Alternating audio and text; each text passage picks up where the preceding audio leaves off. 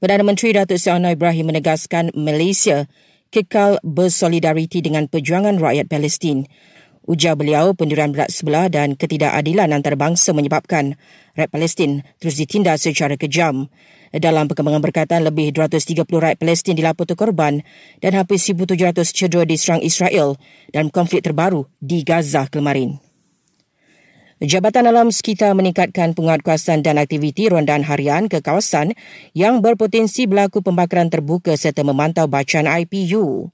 JS juga minta semua pemilik tanah pantau secara rapi kawasan yang mudah terbakar seperti tapak pelupusan sampah, tanah gambut, ladang dan kawasan pertanian. Sementara itu, kali terakhir disimak 11 kawasan di Selangor, KL, Melaka dan Johor mencatatkan bacaan udara pada paras tidak sihat. Polis Selangor minta lelaki yang tular setelah didakwa hilang oleh tunangnya untuk tampil bantu siasatan.